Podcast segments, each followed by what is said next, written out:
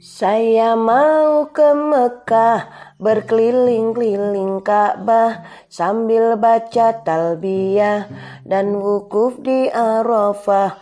Lalu melempar jumroh ula wusta akobah syai syai dari sofa ke marwah Allah maha penyayang sayangnya tak terbilang. Allah maha pengasih tak pernah pilih kasih. Allah yang maha tahu tak pernah diberitahu. Allah Allah la ilaha illallah Assalamualaikum warahmatullahi wabarakatuh. Hai hai hai Anak-anak Indonesia. Jumpa lagi bersama Bunda Eni Dari Kampung Dongeng Intan Kalimantan Selatan.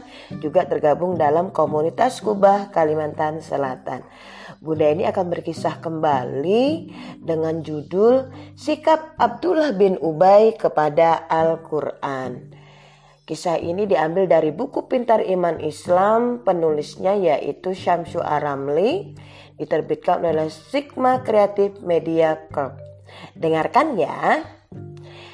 Sikap Abdullah bin Ubay kepada Al-Quran.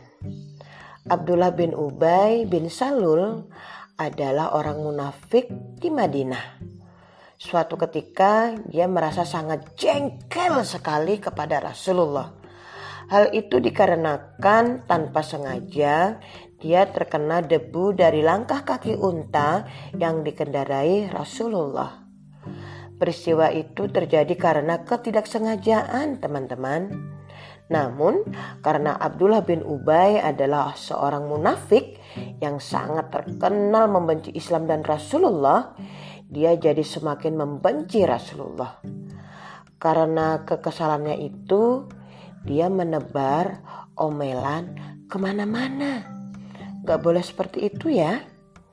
Mendapati hal tersebut, Rasulullah akhirnya pergi menemui Abdullah bin Ubay di rumahnya.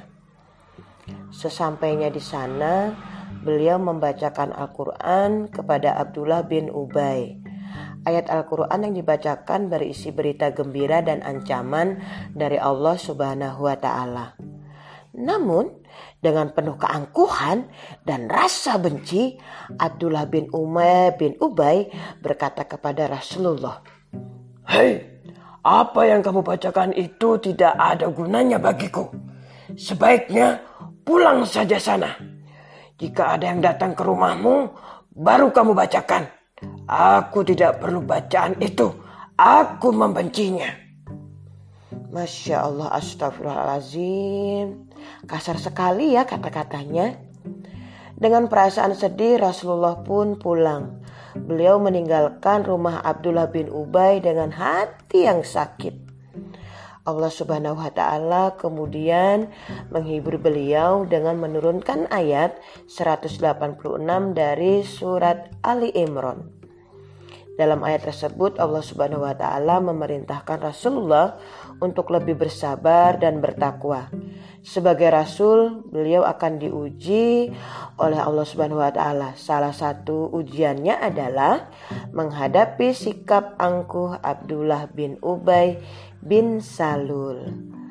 Cerita ini bersumber dari Dr. Nizar Abashah, Sejarah Madinah, dan juga Dr. Muhammad Zirzin, buku pintar Asbabun Nurul. Nah, teman-teman sekalian, kita memang diwajibkan untuk beriman kepada kitab-kitab Allah. Apa yang telah dilakukan oleh Abdullah bin Ubay tidak perlu kita contoh ya. Ini kita buang jauh-jauh. Nah, teman-teman, semoga dengan kisah ini bisa menambah ketakwaan kita kepada Allah Subhanahu wa taala dan juga menambah kecintaan kita kepada nabi kita Nabi Muhammad Shallallahu alaihi wasallam. Oke, teman-teman, jumpa lagi cerita nanti lagi ya. Nanti masih banyak lagi kisah-kisah yang akan Bunda Eni berikan kepada kalian. Oke, sampai jumpa lagi. Assalamualaikum warahmatullahi wabarakatuh. Dah.